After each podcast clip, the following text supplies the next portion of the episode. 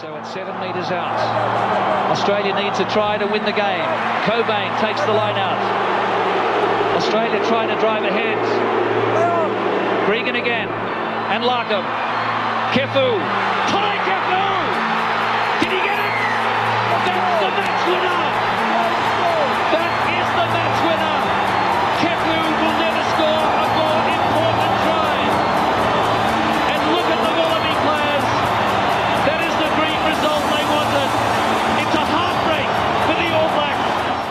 Welcome back to another episode of the Running Rugby podcast. We've got Toby back in here with us, me and Leo here, as always, the consistent two in the podcast. But we've got Rapid Rugby news, we've got Super Rugby news, and boys, why don't we just get straight into it?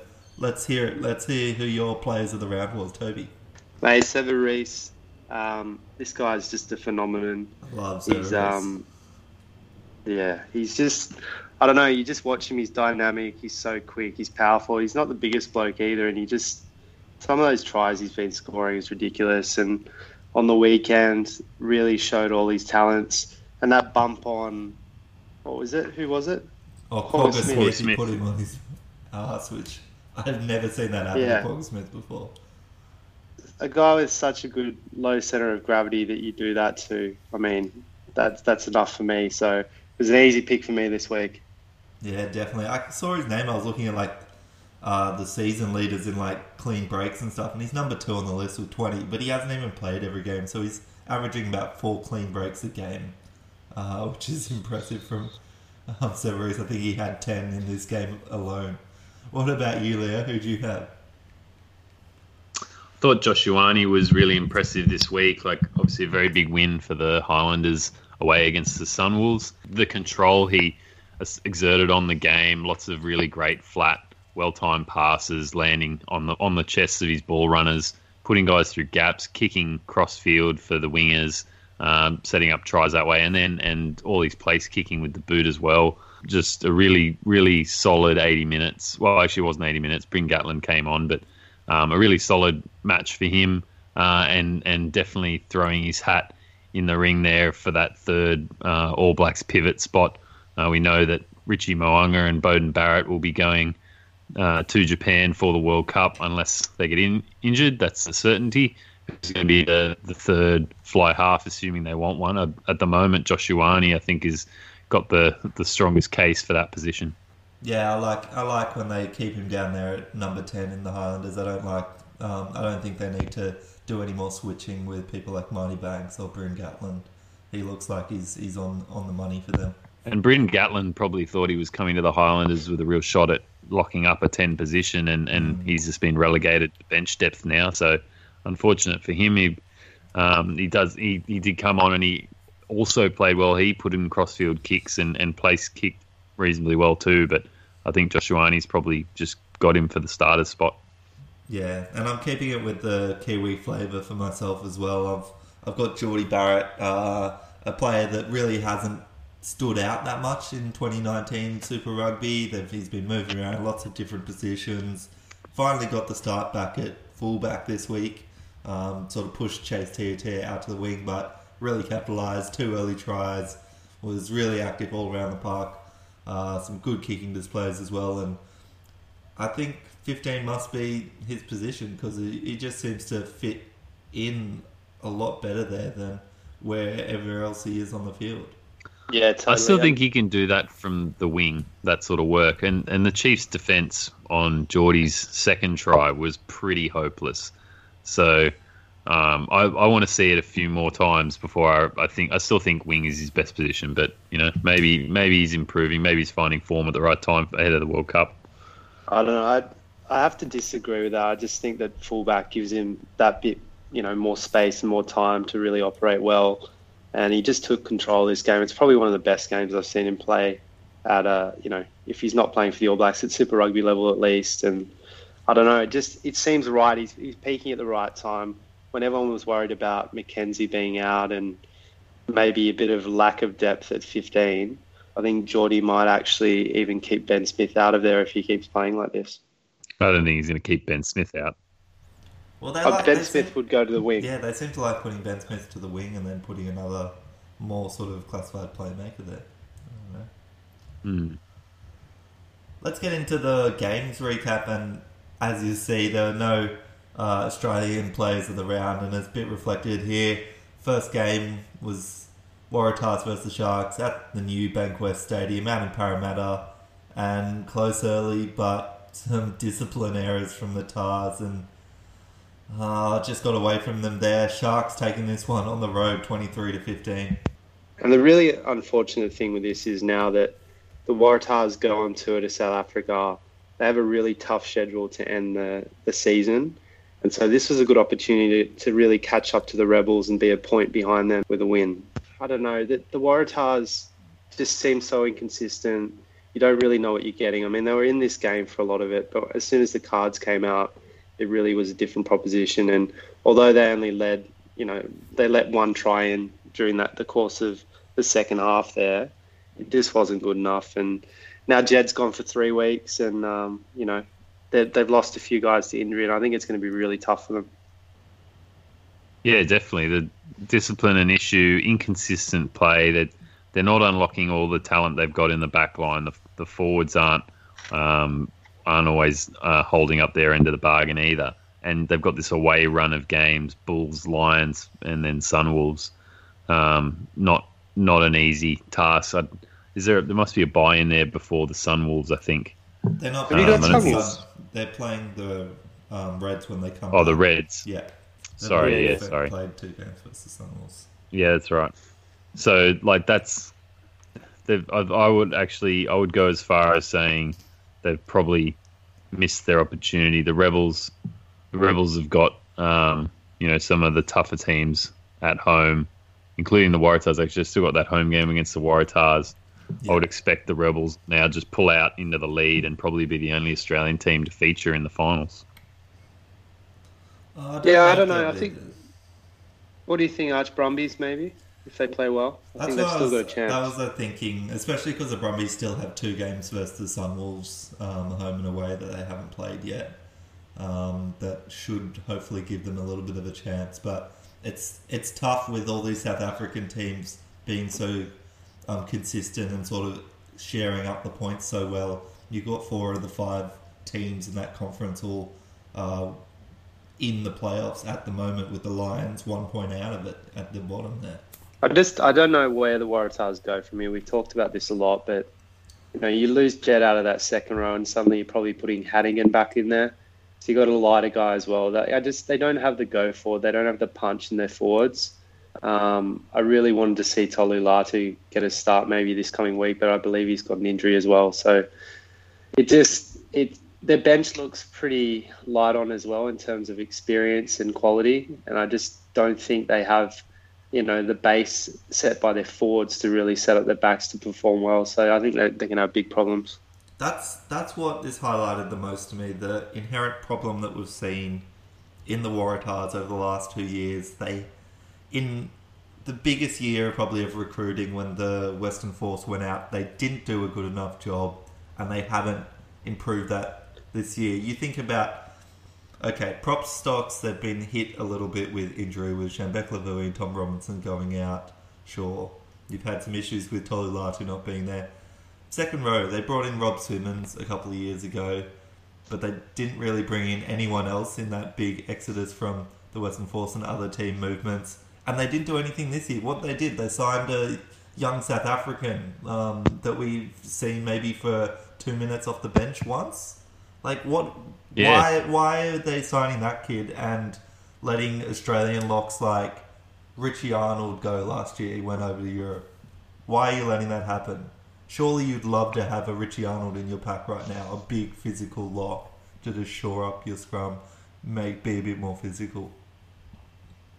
It's funny they do seem to focus on um, collecting the like stars in other areas. Like the, you know they've they've brought out Adam Ashley Cooper back. They got Karmichael Hunt. Yeah, um, they have the money. Like they, they yeah, yeah, but they, like the, I think the back line probably gets a bit more attention. The I can't like Rob Rob Simmons, as much as I don't think he's um, a star, but he's probably one of the biggest name signings for the forwards they've had in a long time. So so like yeah, you're right. They haven't they haven't really gone out and tried to bring in um, experienced, startable talent. But they're also, I I don't feel like they're developing that much either. Like they're just kind of stuck with with the same guys who, who've almost hit hit a ceiling and just can't can't seem to get into that really elite tier. We're not really bringing anyone through behind them, and we're not bringing anyone in over the top of them. And so you just get to this point where you're, you're a bit mediocre, and, and maybe that's affecting the back's ability to unlock a bit of space and, and potential out wide.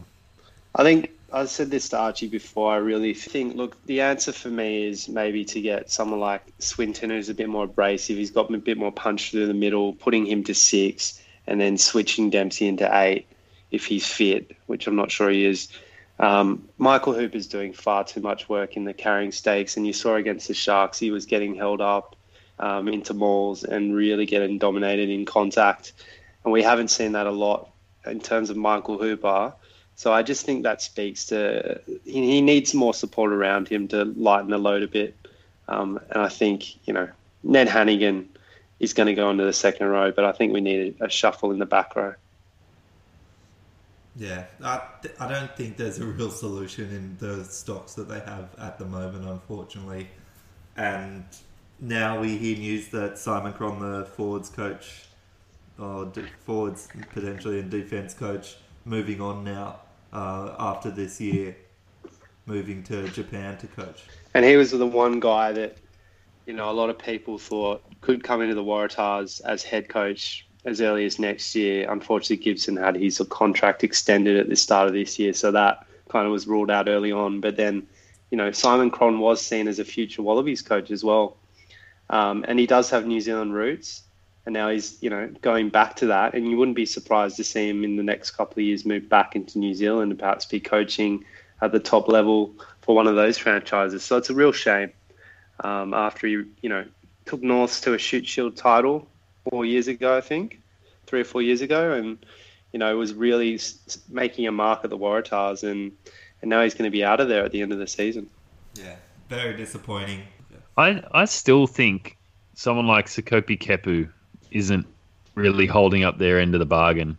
But who, Like, who you in replace? this- You can't replace him with anyone. Oh no no, and and I'm not I'm not suggesting that he needs to be that he needs to be subbed out. Like he, we have what we have. We can't afford to be picky at the moment, unfortunately. But I feel like he's been a bit on the slide for some time, and, and it's not really getting much attention. Like Oh, yeah, you look I at agree. how many, I agree. It's you not look at you look at how many but- carries. You look at the Waratahs and their carries. Hooper in this game. Hooper had 15. Johnson Holmes 13. Dempsey 12. Staniforth 12. Right, and you got to go all the way down the list. And Kepu has five, and he's made six meters, and he's passed the ball once, and he's seven of nine tackles. Like I feel like where is he? And and he's like He's one of your sort of. Yeah, yeah, I think That's he where is. he is. And um, again, we, there's not much we can do about it at the moment. But he's he's like a, you know, he's in the frame for Wallabies. He might not be quite a starter, maybe in consideration, but he he has been until very recently. And I, I just think he's not, um, you know, he's one of the senior guys in this growing young team. Fitzpatrick's young, Johnson Holmes young, you know, guys in and out. He's like one of the consistent guys there every week, and he's not pulling his weight and he's No, I- and he's actually causing turnovers as well. He's he's he gets penalised not rolling away from rucks, um, you know, holding onto the ball when he gets isolated. Um, to me, a he pain. looks tired. He just looks really tired. They were Yeah, saying low how energy. good the consistency was that the Waratahs had started the same front row all year. I'm like, that's just because they have no other options. Your other props are brand newbies that you've called in for the first round, and your other hooker's been suspended for the majority of the year anyway. So Kepu, Sekope Kepu is playing like 65 minutes because they're worried about bringing anyone else on in the scrums because then they immediately lose all power in their scrums. And he just looks tired. It doesn't look like he really wants to be there. And I can't really blame him. At this Then shouldn't he be getting rested as a wallaby? That's what I So maybe he's been they've been told that he's not in the frame, and so you they use him as much as you want.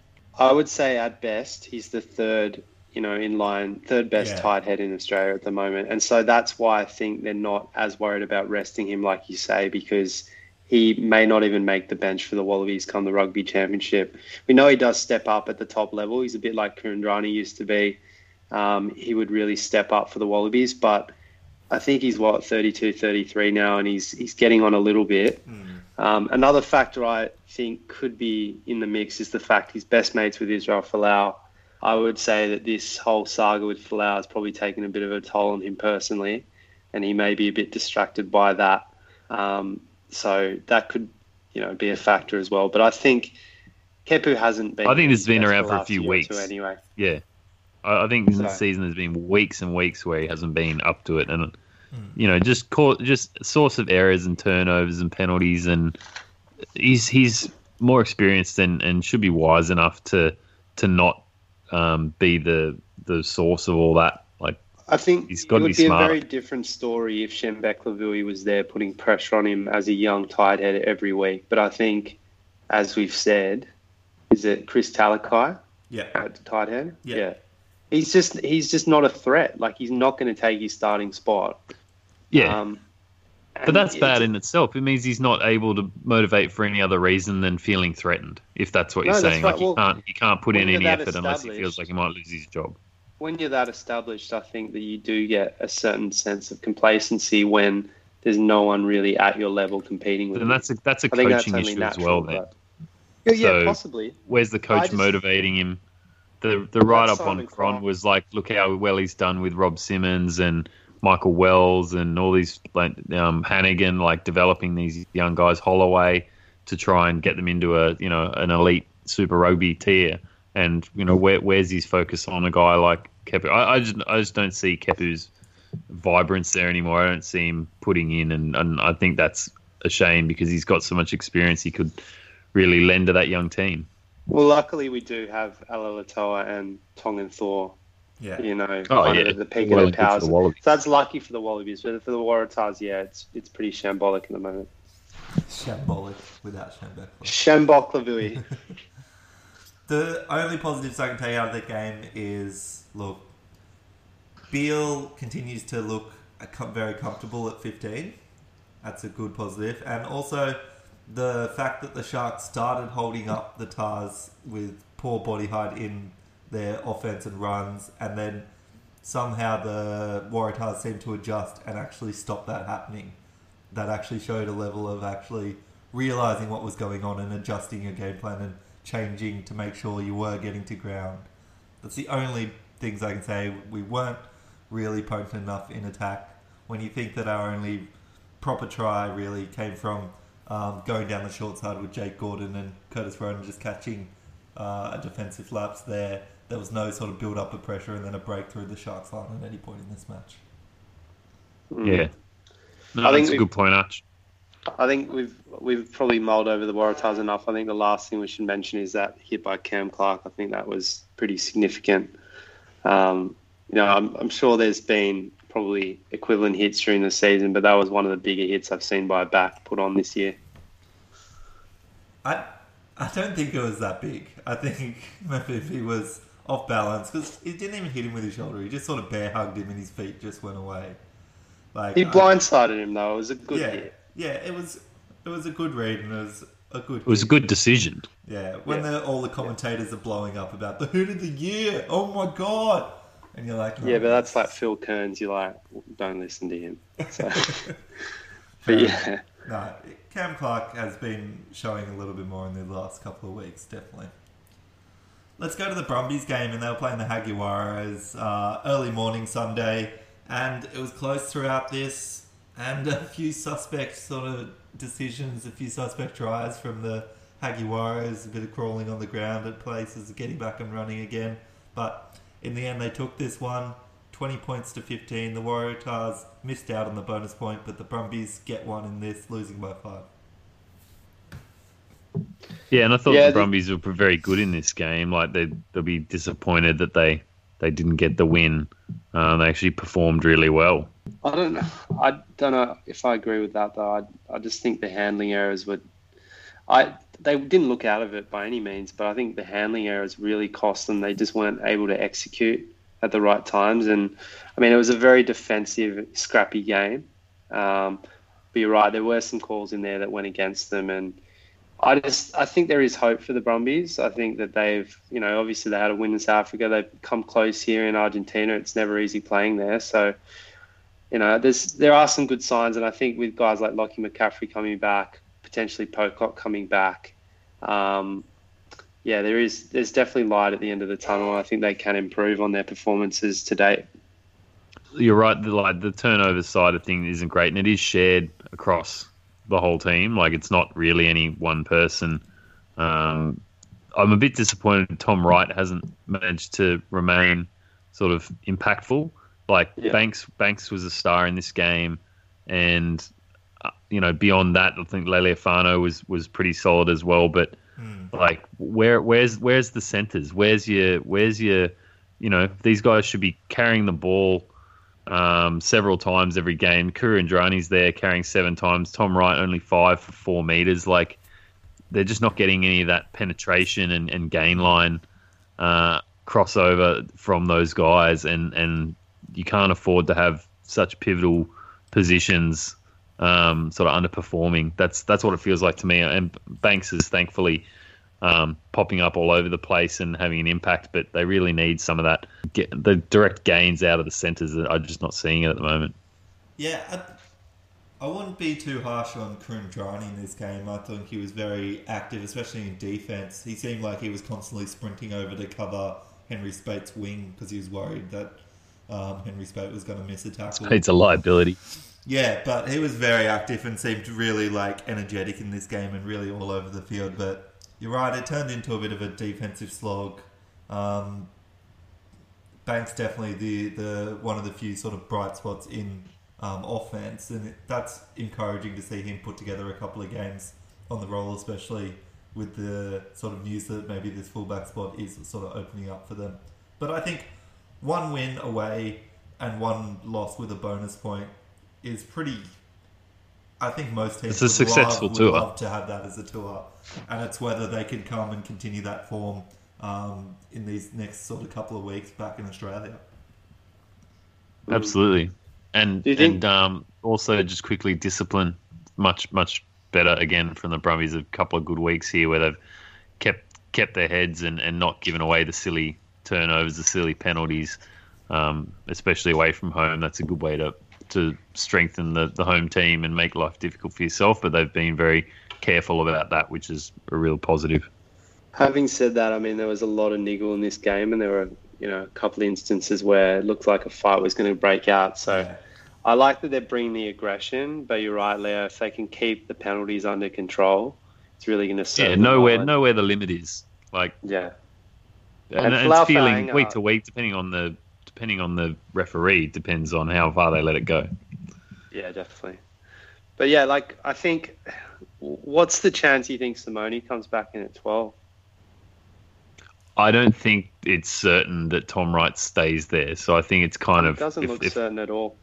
No, I, I, I, there's both players bring um, certain skills and abilities, but I don't think either one of them has been consistent enough. Like Simone early on, and then we saw Tom Wright come in, had a good game, and he's sort of been a bit um, MIA since then. To me, like I don't think either of them's locked it up, obviously. So probably lots more chopping and changing, and might be a bit um, opposition dependent. They might decide they want more of Simone's kicking or more of Tom Wright's direct running.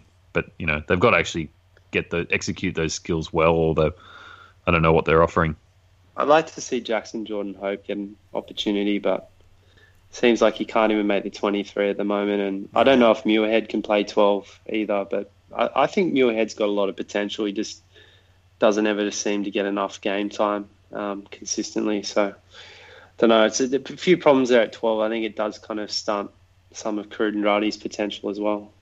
Yeah, no, it definitely would. And you need that interplay between the centres, um, even if it's just the decoy lines or – or the short offloads that, that help feed Kuridrani and give him space and room to work. Archie, is this a is the Brumbies a team that could use a, a Sunwolves outcast at twelve? Oh yeah, mate, the number eight slash number twelve now for the Sunwolves, Warren Vosayaco.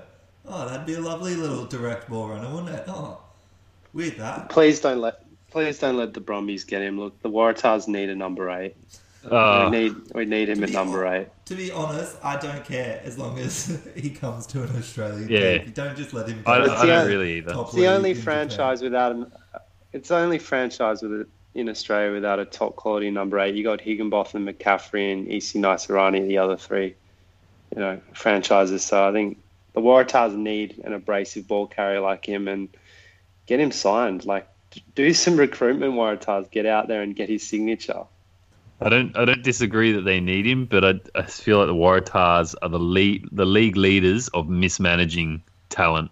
Yeah. So Well, I just- feel like we'll lose him. We'll lose him forever if he goes to Waratahs. He'll just suddenly become mediocre and terrible, and, Well, and just stop you'll never signing amount to and producing number six blindside flankers. Like we have about ten of them.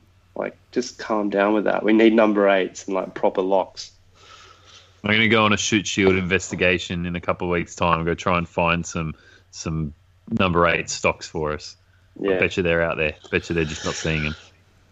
That's it. Oh, they know. not They know him the Waratahs. Waratahs. They know how to lose a player. I tell you that.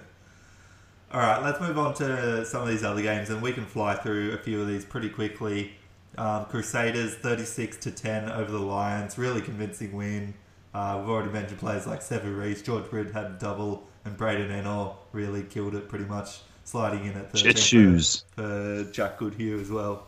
Yeah, amazing that they found another guy. Well, not found I mean, he's been there, but um, like just slots in the number thirteen and looks composed and is having a big impact on the game. Brings some slightly different things to Jack Goodhue, but all all falling into place for the Crusaders again. And lots of this um, trickery around the set piece. The Lions just couldn't handle all the, the decoy lines and, and had no idea where the ball was coming from off lineouts and scrums. And much to George Bridge and Sevu Reece's uh, success, they they ran in multiple tries off all that type of play.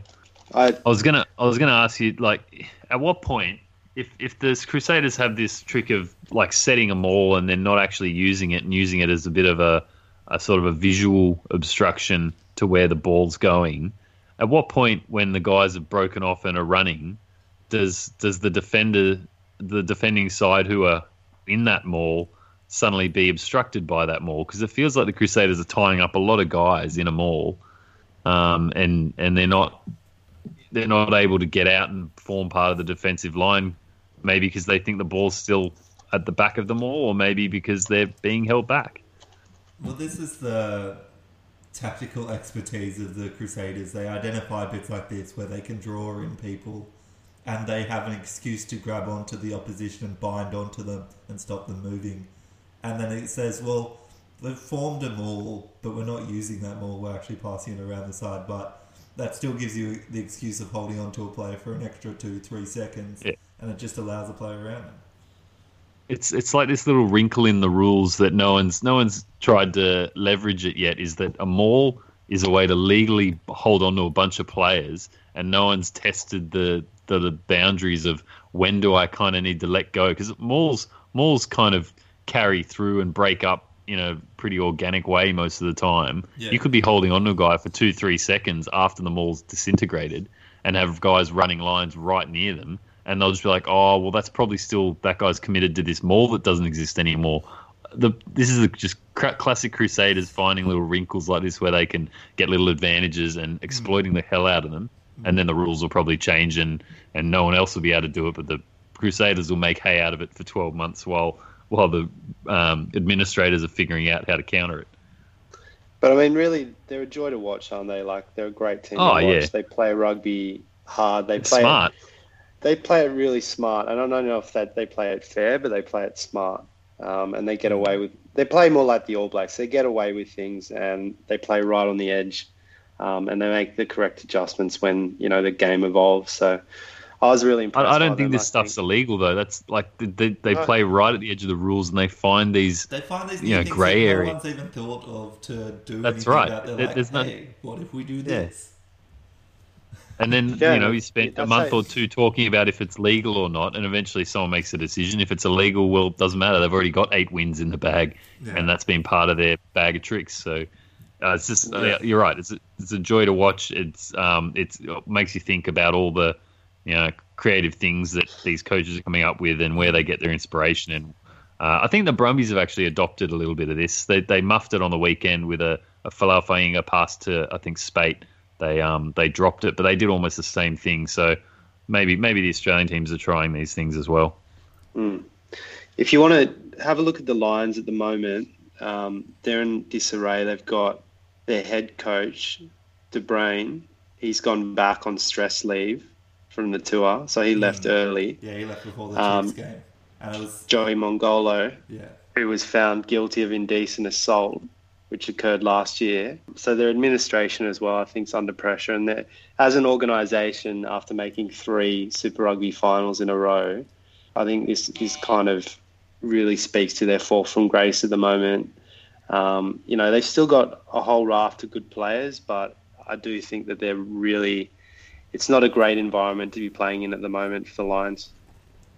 Well, and now they are technically at the bottom of the South African conference as well, Yeah. which you wouldn't have thought possible two weeks ago, but here it is. Um, I mean, look at that. There's each team has five wins. You know, that's Yeah, there's only four points in it. yeah, yeah. It's insanity. And that's why four of the five are in the playoffs already. Um, well, not already. Maybe not come end of the season, but at, At the the- moment. Currently, yeah. Yeah.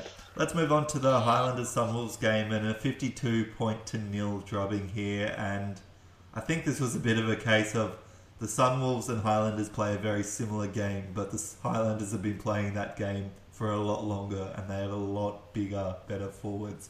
And they just starve the Sunwolves of ball. Me and Leah, I think we sort of highlight a little bit of this that unless the Sunwolves got a couple of breaks early, this could turn very heavily for the Highlanders. And we saw Josh Ioane doing it, but yeah, the Highlanders across the park just really good, um, really consistent holding onto the ball and yeah, taking taking down the Sunwolves. And they didn't even get their um, trademark try to Masirewa this week, uh, called back on a forward pass just before the line.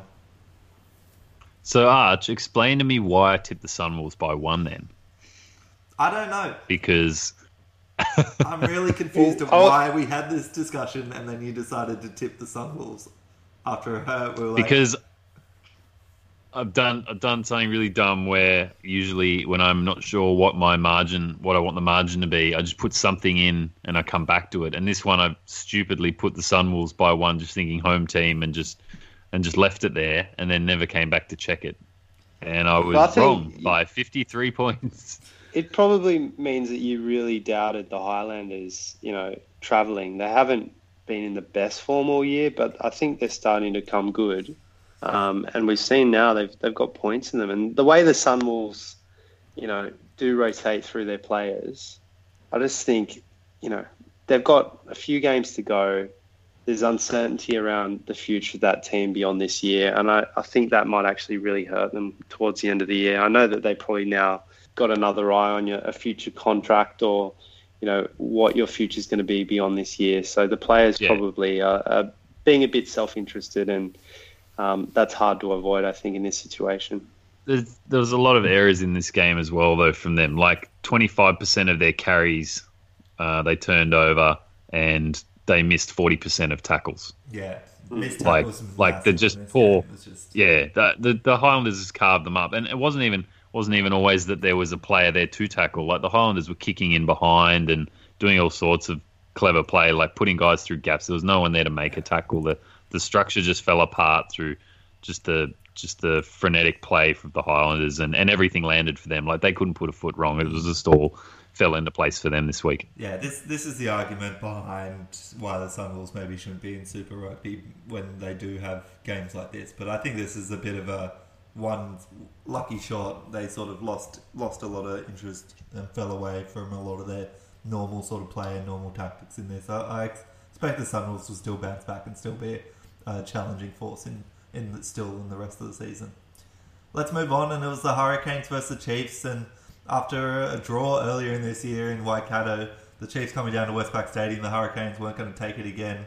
Uh, we'd already talked about Jordie slightly in this, but Hurricanes took this by 28 points, 47 to 19. And they did it with minimal possession as well. Like the Chiefs actually had a lot of ball and and you know made a lot of meters, but the Hurricanes just held them out at the, at the last and made a lot of tackles. Um, the the Chiefs, on the other hand, couldn't couldn't make all their tackles, and and we had a lot of really clever set piece play from the the Hurricanes, but also all the counter attacks. So the Jordie running running around the Chiefs at the back, and sort of a, a bad defensive structure to try and contain that the player in the open field, and then um, you got Perenara and Ardie Savea ripping the ball out of that ruck, and Perenara taking it down the sideline, and just you know awesome support. That you, you see it go to Jordie and then to Ardie. There was another two players chasing after Ardie as well if he was going to get tackled. Like they're just they're just um, full of energy and, and always supporting each other. Um, this was much more of a, a team performance um, out of the Hurricanes than some previous weeks where it's just felt like a bunch of individuals not really able to gel. So 47 points, and I I think they're actually quite a quite far off their best. The Hurricanes. I still think they've got a lot of improvement in them. Guys like Jordie and, and Ardie, obviously, really key players for them, and they stood up in this one. But I think their forward pack overall, still, say against like a Crusaders, I think they're going to get overwhelmed. Yeah. Um, but this backline is just ridiculous. I think if you keep Jordie at 15, I'm still not sure. I mean, Chase Tiatia on the wing, I think I'd bring Ben Lam back. Wes Goosen's in great form. Laumape and, and Proctor perhaps is still the best centre combination. Yeah, definitely. Um, and I mean, Bowden Beauden looks like he's just casual out there, like he's just having a bit of fun. He never looks like he's that stressed or under pressure. Even if he puts a bad kick up, it seems to pay off for him. Um, I prefer probably Richie Mo'unga at this stage, but I think Beauden's just cruising, and I think he's really going to ramp it up towards the end of this season. I think the Hurricanes are hitting their straps, and um, I expect a lot more for them, and I think they're going to really rise to the occasion. Um, I just they have so many points in them, and I think the Chiefs are going to continue to struggle without D- Damian McKenzie. I think Beauden Barrett, on your point that he looks like relaxed and casual, I think that's a sign that the team as a whole are carrying the load across all the players. Like if he's not having to impose himself as much, that that means he can just relax, do a mm-hmm. job, and you know he plays a lot of sort of coverage defense, so he's not always um, right up in the in the line. But if he's able to do that, then that's good. You're protecting your pivot, and um, you know less risk of him. Um, getting overwhelmed and, and potentially injured if he can relax and, and everyone carries their share. And you know that's how he plays for the All Blacks. When he plays his best, it's when he's relaxed and there's a sharing of that load in a great team like the All Blacks. And I think because the Hurricanes have that quality there, he can sit back. Um, when yeah. Jordie steps up, it takes the pressure off him. Like there's multiple guys, you know, in that playmaking role. Even TJ when he's running the ball and doing these deft little passes, and mm, it just allows Beauden to pop up wherever he wants. Mm he doesn't need yeah. to play a structured game as much, and that really favors him. And I, that's why I think they're going to be successful if they continue to kind of play in this in this fashion. Yeah, well, they're still rolling. They're still well ahead of any other team outside the Crusaders. They're sitting there on 32 points, so they're pretty set up for the finals and hope and probably to make a deep run into the playoffs. Let's go to the final game of the round and the New Zealand Derby and my tactic of tipping against whatever Leo said worked South Africa. one. South African Derby. Yeah, another South African Derby, and uh, Leo's tipping woes continue with this one. Stormers taking it twenty-four to twenty-three over the Bulls in Newlands. This one though, it's like there was a close game again. Um, Creel, Kriel goes down injured. Yeah, it's Bulls lost I can, I can accept losing injuries, and it, it hurt them a little bit, but yeah. Stormers like Dillyn Leyds and um, Stormers back three. back like, three are so, still their best asset. Yeah, they're so good. Yeah, I think I think the Stormers have a lot more potency there. I think the Bulls are they're struggling to score tries. Um, guys like Specman out, they don't have that real, you know, electric player in the back in the back line. I think there's good solid players like Kriel who are always going to be consistent. But Kriel can in terms electric, of that, but yeah, I don't think they're. He needs guys around him though, mm. and Pollard's a kicking, strategic. You know, take points first, five eight. Um, a lot more conservative than some of his counterparts. So, you know, that the Bulls they can win that way, but at the moment it's not really working for them consistently. And I have as much trouble picking these South African teams as the next guy. Like it's just it's so hard to know week to week what they're doing. There's such inconsistency, and from what we can see, like they've each got five wins in this conference. They're running at about fifty percent. Um, so I don't know if one team's going to start picking things up, you know, into the finals now, but the moment it's so up and down.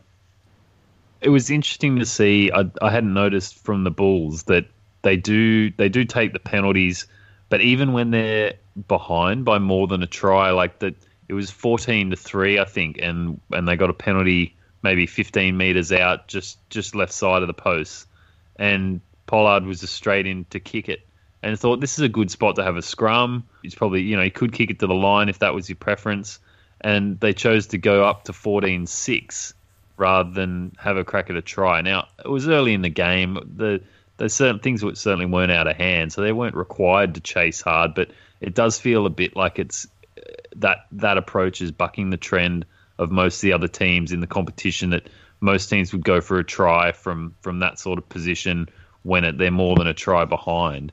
Because if you Yeah. if you're trading blows, then it's going try to them, penalty to us, try to them, penalty to us. It only mm. you know went from 14-6, another try and it's 21-6, and then you're way out of it. Like I, I, that that was a surprise to me. I, I really thought they'd go for some set piece there and try and convert for a try. And if they are going to kick penalties, whether they're in front or behind, that's that is going to leave them with a bit of a ceiling on how many points they can get in a game. That's that's a step back in time to how the Springboks used to play, and they were slow to evolve as you know some like the Wallabies in New Zealand played more of an attacking, try scoring focus on their game. The Springboks took a lot longer to actually make that change in the way they would approach the game, and I think that actually came in through the Lions the way they used to play with possession. They still try to do this, but the Bulls are definitely playing a more old school traditional style kicking a lot, taking the points. And I think it's proven. I mean, maybe it's a bit different in the Northern Hemisphere. I think that style is a lot more prevalent there. But in the Southern Hemisphere, I don't think you can compete, particularly in Super Rugby. I don't think you can compete playing that sort of style and not scoring tries consistently.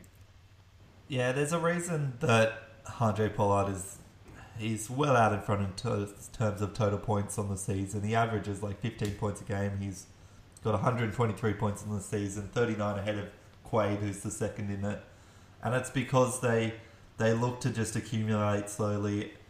The thing is, though, you've seen them attack. You've seen them be really um, potent from deep in their own half and run at 60 metres and score. They can do these things. They've got big forwards that have good handles like RG Snyman that can set up some of these things. And yeah, they don't have people like Specman at the moment, um, but they do have some of these fast guys. They're, they're, they're running with a couple of wingers that aren't really the best at the moment. They've got those guys like Styling and Rossouw and things, and I think they are a little bit lacking at the moment. But when they bring on people, even like Manie Libbok, when he comes on, looks a bit more dangerous and he looks a bit more attacking threat. I think potentially they just need to focus a little bit more on that and maybe maybe even give Lebock a little bit more playing time, whether that's even as a dual playmaker at 12 or something.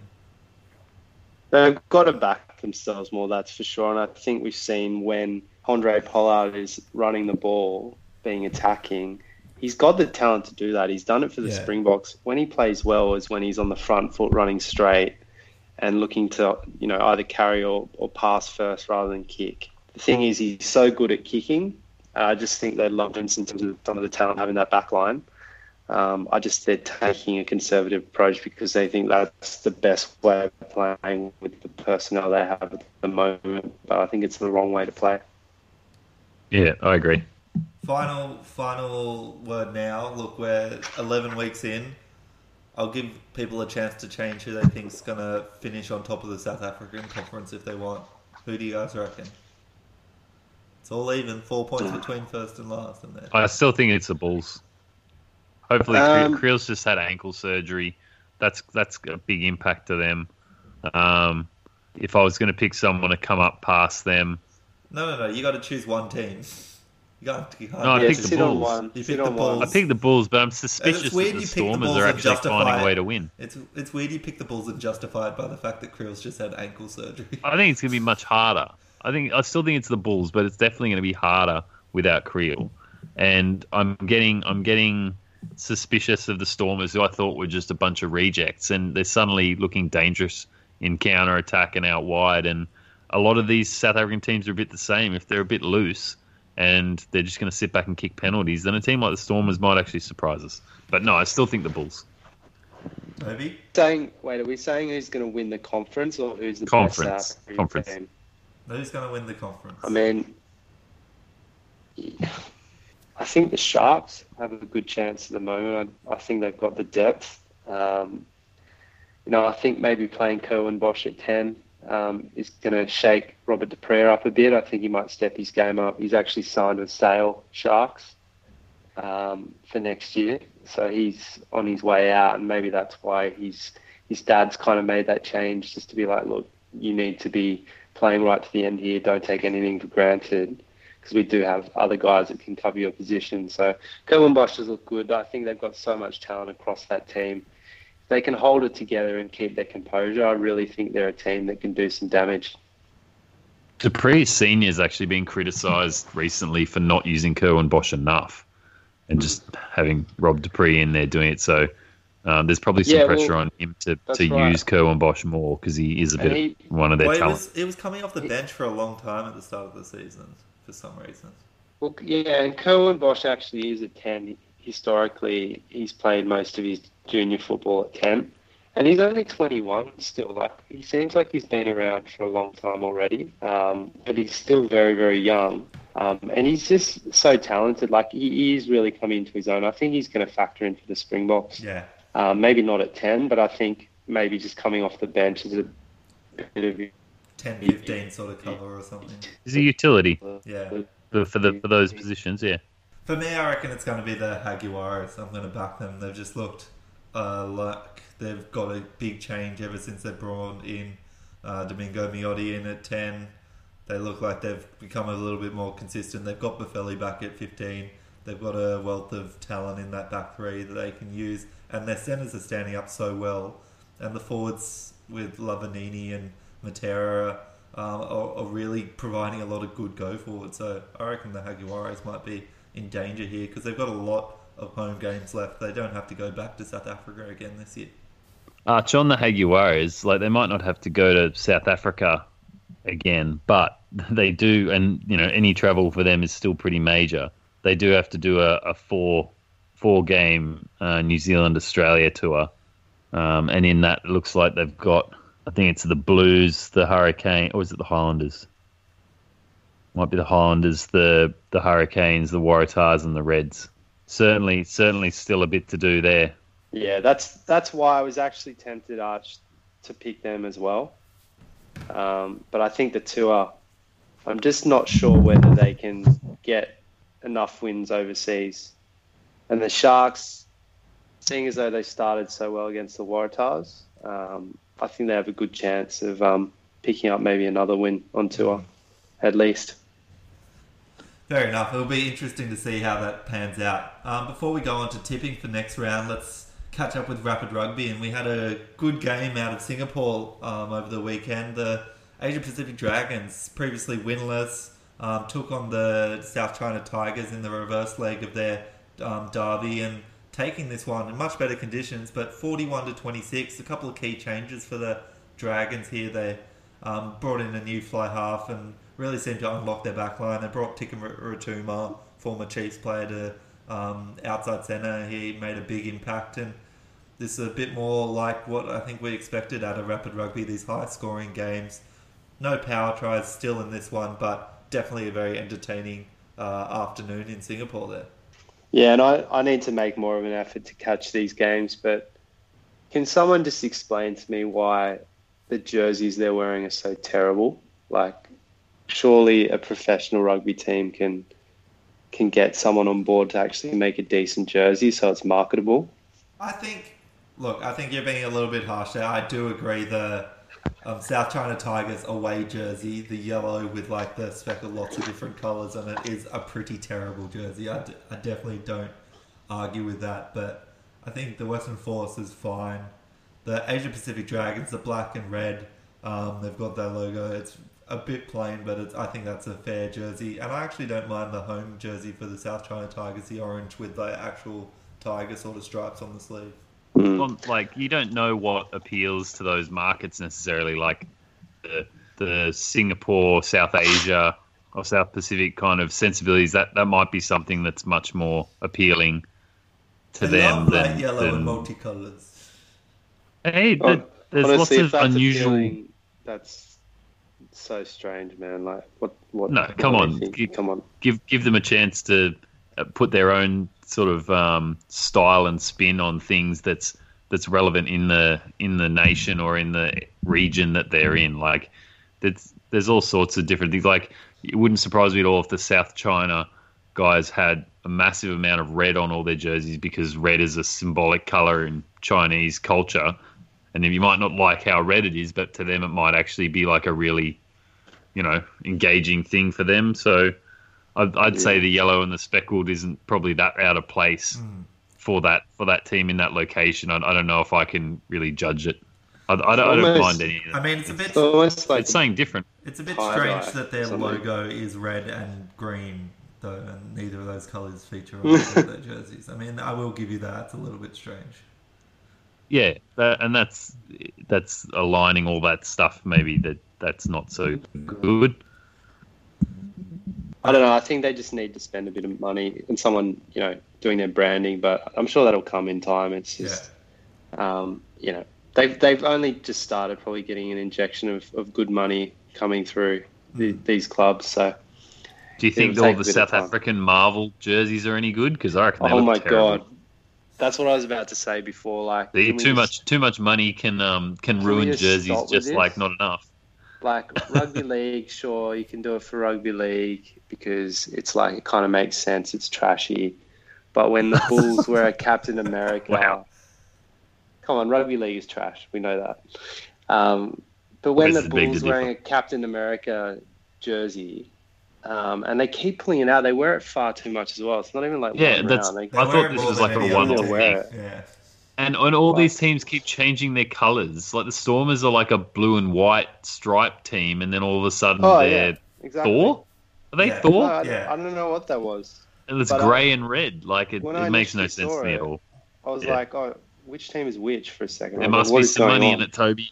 There must Of course, be there's some money, money in it, and I'm I'm sure there are kids buying these jerseys, but you know, hopefully this is a very short term thing and it's not churned out year after year because Avengers and Marvel's not going away, but hopefully these jerseys are. It's terrible. Okay. I think properly the message here is Rapid Rugby is on the rise.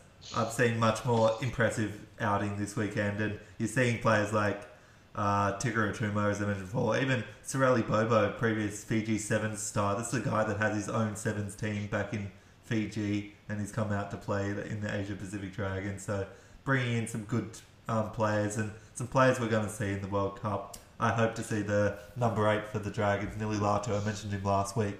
Hope to see him out there for Tonga uh, in the World Cup as well because he's he's a older guy, but he's just so inventive and so good with his hands and his feet. It'll be a, a, a great watch, a great entertainment come the World Cup.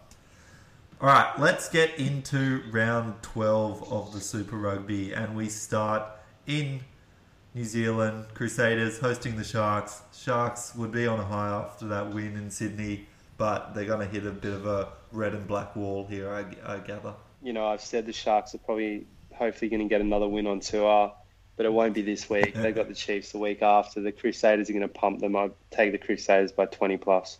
Yeah, I'd, I'd have to agree. And and just to be safe, Arch, I'm putting Crusaders by one right now, just in case I screw this up later in the week. I think to be safe, you put them by like 15 and then you moderate them by that. But yeah, got to agree, Crusaders easily in this one. Next game in Reds off the bye, back at home in Suncorp and taking on the Sunwolves. Tricky, tricky sort of one. Like the Sunwolves, obviously coming off an absolute hiding.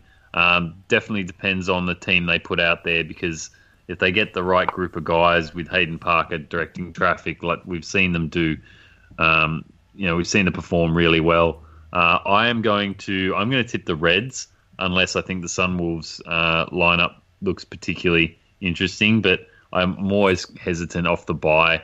The bye doesn't seem to help anyone these days. So hopefully the Reds have had a good bye week and Brad Thorn's kept them on task, mm. hasn't let them take their eye off the prize too much because they're also still in it. They're only six points off the Rebels, so that's only a couple of wins and they'll be well and truly back over the top. Yeah, no, I I back the Reds in this one. I think the strong forward pack puts them over the top here. Um, they should be able to dominate the Sunwolves at the breakdown and up close and physical. Um, sad the Reds won't have uh, their sort of utility in Isaac Lucas off the bench at the moment. He's off representing Australia in the under 20s um, at the moment, and they're having a bit of success, having already beaten Japan and Fiji. Look, I think the Sunwolves will bring an improved performance after getting that hiding from the Highlanders, but the travel coming into Queensland with Brad Thorn, I think really going to be uh, bringing his troops together. I think the bye week actually would work well for them. He doesn't t- tend to give them too much of a rest and, and pushes them pretty hard. So I think the Reds will be ready to go. I still think it'll be a, little bit close, but I'll probably take the Reds by five to ten points. Next game, and the Hurricanes at home again, and the Rebels heading over to New Zealand, and tough one for the Rebels here. Uh, they've had a week off, but as Leo highlighted last week, the bye doesn't necessarily mean that um, teams improve that much. Often they come out a bit flat, and I think the Hurricanes are going to be too um, high paced and um, very difficult to slow down after that good win against the Chiefs. So I think you got to take the home team in the Chiefs here, uh, in the Hurricanes here. So I think the Hurricanes probably take it. Um, I think they're probably going to take it by 10 points. I hope the Rebels can keep it closer, though. Yeah, I would agree with that. I think the Hurricanes are a clear pick here as well.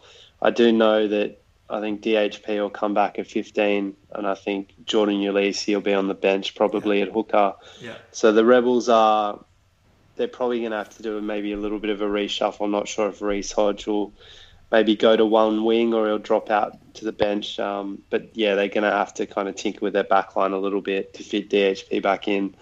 Um, I think the Hurricanes are running hot at the moment. I think the Rebels, the bye won't serve them too well. Um, so yeah, Hurricanes by twelve. Yeah, I think particularly at the Canes' house, um, I can't can't go past them in this one. So Hurricanes for me as well. And later that afternoon, Highlanders versus the Chiefs down in Forsyth Bar. This is a tough one, I think, because the Chiefs, although they lost significantly to the, the Hurricanes last week, I still think they do have a bit about them when they when they step up. Um, you know, and these these derbies are they they're always tough. But Highlanders, I think they'll take a lot of confidence from their last couple of performances. At home, they're hard to beat. I'm going to go with the Highlanders, but I expect it to be quite a tough physical affair, and I think it'll be really close. I actually don't reckon it'll be that close. Um, I'm tipping the Highlanders. I think they'll they'll win this one comfortably in the end. Yeah, I think it depends. If if the Chiefs get people like Brodie Retallick back, um, he makes such a difference to that pack and how much go forward they have. But I think Leo's probably more close to this one. I think the Highlanders are just going to be um, too good at home, and the Chiefs are just a different monster uh, without Damian McKenzie, and it's a monster I'm not really that scared of. Um, next game, Brumbies at home, GIO Stadium, and taking on the Blues. And this is a team that hasn't beat the Blues since 2014.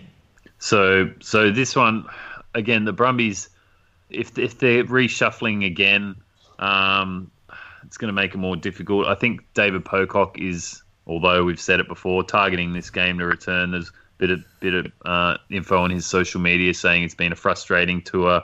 Uh, obviously, being away with the guys, not being able to get on the field without wearing the water vest. But I think with with Pocock back, uh, I think they probably do stick with Tom Wright for another game. Uh, and and I think they can. I think they're, they're in a spot where they could probably get the Blues here. That I still think the Blues while they've been building and, and getting better, I still think you can shut down a few key players. Uh, be be very wary of their forwards trying to hold you up. Guys like Akira Ioane just get on the ball and hold the guys up, get turnovers from mauls that fall apart. Um, but if you can you can avoid that happening and close people like Melani Nanai and, and Rieko Ioane down, I think there's definitely um, room for the Brumbies to get a win here. Yeah, I think. Look, this is a game that you'd expect people like the Tahs to probably lose no matter what. They seem to struggle against the Blues even on the road.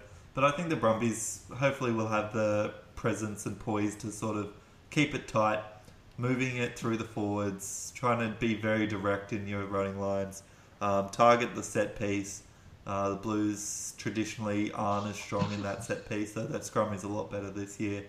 Uh, it's going to be a tough one for the Brumbies coming back from that long travel and facing this Blues team. If they're a little bit fatigued, a little bit slow, they might get caught by surprise. But I'm I'm taking the Brumbies. They've shown enough in the last couple of weeks. Yeah, I'm pretty. I'm scared of the Blues backs here. Not so much of their forwards. I'm really impressed actually by the Brumbies forward pack at the moment.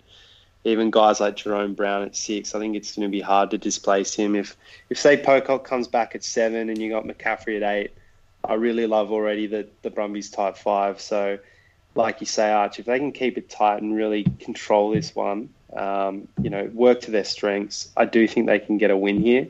I think I'm going to tip them. I think the bookies have got the Blues, you know, slight favourites here, mm. uh, which is not surprising given how the Blues have been playing. But yeah, I think the Brumbies do have potential to win this one. Um, but yeah, it's going to be super close. But I'll take the Brumbies. We're keeping it all together here, boys. No one's no one's stepped out of line yet. Um, next one, and it's the Waratahs t- go on their tour, and they're headed straight to altitude up to Pretoria to versus that Bulls team.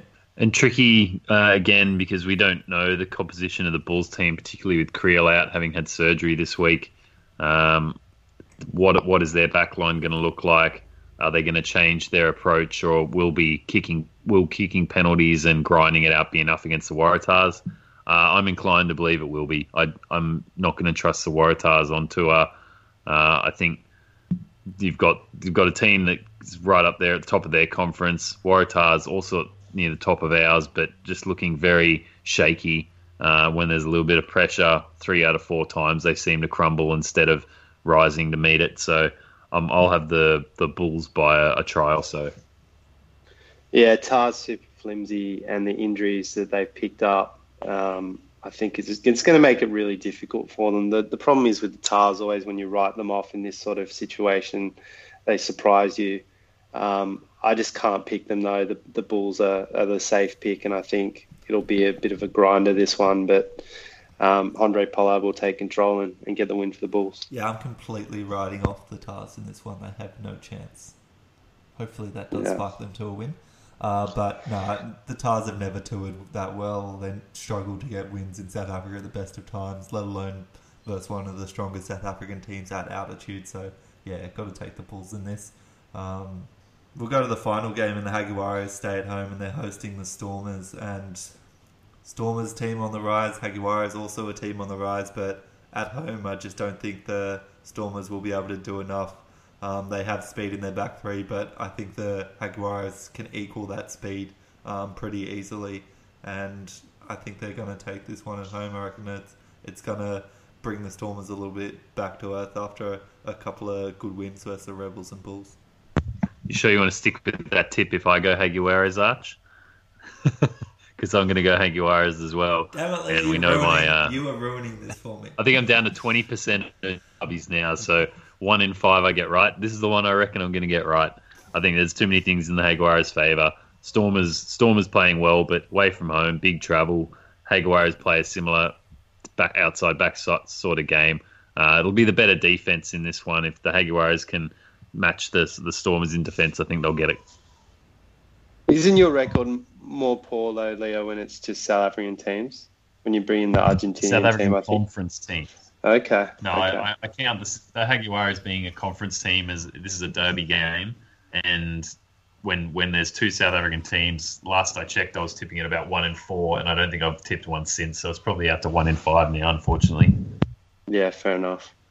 Um, look, for me, I'm going to have to take the Jaguars as well. Although I wouldn't be super surprised if the Stormers do step up again and take this one. Um, inconsistency has been an issue for the Stormers, but Jaguares, look, at home, I think they have the edge. I think they can score enough points here. I would say though this is going to be a pretty entertaining game, and mm. the ball will be thrown around a fair bit. So tune in if you can. Yeah, definitely. I think it'll be a good one. Um, there you go. All tips, all the same from all three of us. So if you're a betting man, I guess this is the weekend to get get on your betting, right? Yeah, exactly. I think. Look, it's. I think the rule at the moment is if you're in doubt, take the home team. Um, and we we might be in that situation a little bit here with the the last three games, the the Brumbies, Blues, Bulls, Waratahs, and Jaguares, Stormers. But yeah, look, it's Super Rugby. It's still unpredictable at the best of times, and we're seeing a lot of parity this year. Mm. Um, but it's been I exciting. I have to there'll say, be an upset somewhere, but yeah, yeah, it's been a great season to be honest. Yeah, and I mean, look, there's there was a bit of doom and gloom around the Australian teams, and last year wasn't a great year for us. But I have to say, I think there's been some good co- combinations forming throughout our different Super Rugby franchises. Yeah. Um, you know, the Brumbies forwards, you got some of the Rebels backline combinations there. I think the Waratahs will hopefully, you know, guys like Beale, Foley, really start to to step up um, in these latter games. So Look, I think that the Wallabies are going to be in good stead. Um, similarly with Africa, there's usually, you know, one of these teams that's really terrible. Um, but this year, they're all pretty on par. Um, and look, I think New Zealand speaks for itself. They're all pretty good teams. The Chiefs have struggled a little bit, but the rest of the teams there have a lot of quality. Look, I think New Zealand's going to keep rumbling on, but I think you know the Wallabies and Springboks will hopefully improve again, and kind of you know put pressure on the All Blacks at least. Yeah, and it'll be a really interesting rugby championship, especially if it continues to be people trying out a few different combinations before the World Cup. Uh, yeah. Looking forward to it, especially the fact we're not starting off against the All Blacks for first time in I, I can't even remember. So um, might be that we get to start off with a bit of an easier game um, I think. Oh, I think we are actually traveling to South Africa first game up, which yeah, it's not the easiest. It's a tough one. Yeah, it's a tough one. But I, you know what, I, uh, it's probably on par with playing the All Blacks in Sydney at the moment. You know, that's a really tough game, even though we'd be playing at home. Going to Joburg against the Springboks, look, I think anything can happen in that one mm. because well, you particularly the Springboks you, you early on. Team, they're not that team's going to look like at all, especially if they're bringing yeah, players back yeah. from Europe. It might be that they're a bit loose, a bit combinations aren't quite there yet. So there's yeah. every chance I think, you get to it. Yeah, I think potentially like this is still a fair way off, but I think the Wallabies may have uh, you know a few more tried and tested combinations in their lineup, whereas we've seen with the Springboks. They often do bring guys in from everywhere, and it takes mm. them a few weeks to get going. So that might play out in our favour, we'll have to see. Yeah. Well, if you guys want to keep up with everything that's happening in the rugby world, uh, make sure to follow us on Instagram and on Twitter at the Running Rugby Podcast for Instagram and at Running Rugby Pod. Make sure that you've pressed the little subscribe button on Apple Podcasts or on Spotify, wherever you're listening to this, and let your friends know as well. And give us a review if you're feeling it.